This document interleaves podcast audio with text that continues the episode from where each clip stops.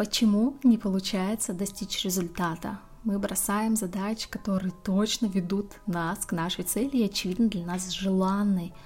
Как работает и не работает мотивация, как полюбить или подружиться с дисциплиной. Всем привет! Это подкаст «Накопленный потенциал» я Евгения Авдеева, настоящий психолог, коуч, предприниматель, человек с накопленным потенциалом и также любящий прокрастинировать. В этом выпуске про мотивацию, дисциплину. А, не стремитесь переключать, здесь не будет нудятины. Я думаю, многим из вас знакомо чувство эмоционального подъема после просмотра ролика на YouTube, прослушивания подкаста или прочтения книги, когда вы решаете, все, точно буду делать. И вы понимаете, что делать, зачем вам это, но проходит какое-то время, день, два, неделя, энергия пропадает. Что же происходит, как сделать так, чтобы не сдаваться и дойти до этой своей желанной цели? Что же такое мотивация? Мотивация, даже если вы заглянете в какой-нибудь словарь, вы увидите, что это побуждение к действию. Это не то, на чем можно двигаться весь свой путь к точке Б. Мотивация, она признана разжечь искру, дает нам энергетический подъем. На этом ее функция заканчивается. Мотивация связана с выработкой гормона дофамина, таким нейромедиатором. Он отвечает за удовольствие, и он недолговечен. Это вот реально как искра, это выплеск. В этот момент наша задача, чтобы когда мотивация не закончилась, и мы просто не плюнули и не закинули все свои книжки или все свои планы в дальний угол, не упустить момент, когда мотивация начинает убывать. Это может произойти и через час после просмотра какого-то ролика на YouTube, или через один день у кого-то ее хватает на месяц, но это бывает крайне редко. И нам надо приложить усилия, чтобы наше колесо, которое начало двигаться благодаря этой искре, продолжило свое движение. А тут уже надо покрутить своими ногами или мозгами, и это уже про действие дисциплину. Не переключайтесь, скоро будет фраза, которая позволит иначе посмотреть на дисциплину. Я знаю, что для многих дисциплина — это нечто неприятное, обязательное, такое родительское или учительское навязанное что-то. Да, это правда про взрослое. Но теперь напоминаю, что взрослые сейчас это уже мы. Нам уже не говорят, что ты должен это сделать, а именно слово должен, да, ассоциируется. Но цель-то ведь уже наша, и тогда я предлагаю заменить «я выбираю». Я выбираю записывать подкаст, я выбираю изучать английский, я выбираю читать книги. Теперь та самая фраза. Ее сказал олимпийский чемпион, бегун Элиот Кипчоги. Я вам прям вас попрошу вдуматься. Только дисциплинированные люди свободны. Все остальные рабы своего настроения. Тут можно заменить рабы своей гормональной системы или еще чего-то. То есть мы вынуждены подстраиваться под свое настроение, как под какого-то вообще, возможно, чужого человека. Но мы же так не любим, да? И мы хотим делать так, как нам нравится. И именно здесь дисциплина может нам дать эту невероятную возможность. Итак, что же такое дисциплина?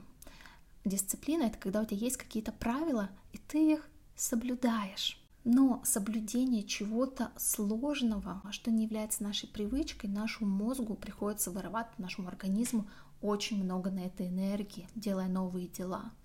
Поэтому мы стремимся, и наш мозг, наше тело стремится оптимизировать и закрепить это как привычку. Привычки мы делаем не раздумывая. Я могу вам порекомендовать книгу «Атомные привычки», мне она очень понравилась. Она легкая, она понятная. Я отдельно запишу подкаст про привычки, Думаю, вам будет интересно. Но если будет желание, прочтите саму книгу. Итак, что очень важно, такая небольшая ремарка, не вводите несколько желанных привычек, либо задач да, своих, ведущих к целям одновременно. Например, и спорт, и английский, и вести сторисы регулярно. Я понимаю, мы все хотим в один миг стать таким высокоэффективным человеком, невероятным, которым мы бы сами восхищались. Правда, почему-то получается это всего на полдня. Призываю вас здраво оценивать свои возможности. Я понимаю, я знаю, что вы уже имели опыт и понимаете, что вы не будете каждый день по несколько часов заниматься спортом или писать посты или читать книги еще и на иностранном языке на каком-то. В работе очень часто сталкиваюсь с иллюзиями относительно своей точки А, и здесь тоже попрошу вас фокуса внимания. Именно это не дает никак продвинуться вперед. Что такое иллюзия точки А? Мы все понимаем, куда мы хотим прийти. Да, я хочу стать вот таким-то человеком и делать вот это, вот это и такие результаты иметь. Нам кажется, что мы чуть ближе к этому, чем на самом деле. Оно часто так происходит. Мы не можем адекватно себе сказать, где я сейчас нахожусь, обозначить, какие у меня есть ресурсы, время, силы, навыки, деньги, связи, опыт, хоть что, да, сила воли, опять же, да, свои физические способности. И чем мы не обладаем.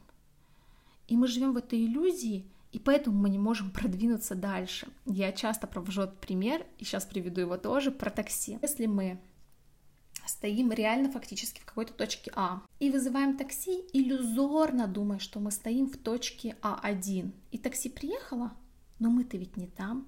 И мы не можем сесть в это такси и уехать в свою желаемую точку Б. И поэтому мы стоим, такси стоит, процесс никак не идет. И только если мы хорошо, адекватно, без иллюзий на карте обозначим свою точку А, какой бы она иногда плачевной ни была, такси подъедет куда надо, и мы сможем разумно из этой точки А выстроить свой маршрут. И тут, чтобы вас взбодрить, и вы не унывали, что вам придется стать супердисциплинированным человеком, боже, как это сложно, у меня для вас есть приятная и неприятная новость одновременно. Сейчас из-за большого количества информации, нарушенного или такого подсокращенного фокуса внимания, быть дисциплинированным сложнее, чем 10 или 20 лет назад – Посмотрите на взрослых людей, которые могут даже телевизор смотреть не отрываясь или читать. В отличие от нашего поколения, которое даже мелькающий фильм, где есть а, смена картинки часто, мы разбавляем телефоном, отвлечением, чем-то еще, просто каким-то ерзанием, потому что нам сложно сфокусировать внимание. Как вы понимаете, это минус. Но плюс в том, что среди дисциплинированных мало конкуренции в кавычках, да, вся толпа, большое количество людей находится где-то на этапе мотивации, бесконечно там топчутся, немножко продвигаются, потом отодвигаются назад, и вот они там ходят. Чуть подальше, через несколько шагов, людей все меньше и меньше. Есть иллюзия, конечно, социальных сетей, что все что-то делают, такие молодцы, каждый день работа, спорт. Поверьте, это не так. Я много работаю с экспертами, с предпринимателями и вижу изнанки всех этих сторис. Поэтому ваша задача не смотреть на иллюзию социальных сетей, пройти на несколько шагов дальше вот этого этапа мотивации. Подводя небольшой итог, что же делать? Когда вы поняли свою цель, проверили ее на истинность, разбили на задачи, декомпозировали, вставьте в расписание точно так же, как вы бы вставили важную рабочую встречу. Ее нельзя переносить. Но вот если вы, например, договорились, что вы идете на собеседование, или у вас там встреча с заказчиками в какое-то энное время, да, вы ее придете и проведете. Ну, нет вопроса, а пойду ли я, а хочу ли я, а, даже если вы когда-то так переносили, но это невозможно переносить все встречи, верно ведь? Поэтому эта цель, эта задача должна быть точно такой же несдвигаемой, как любая рабочая ваша задача. Запретите себе большую нагрузку по новой задаче. Никаких двух часов, 10-15 минут будет достаточно. Лучше заниматься спортом, языком или делать подкаст да, 10 минут в день, чем откладывать бесконечно, один раз делать 2 часа и бесконечно откладывать. Следующий момент, который вам должен помочь, найдите поддержку напарника, сообщества, бади, потому что все мы социальные существа.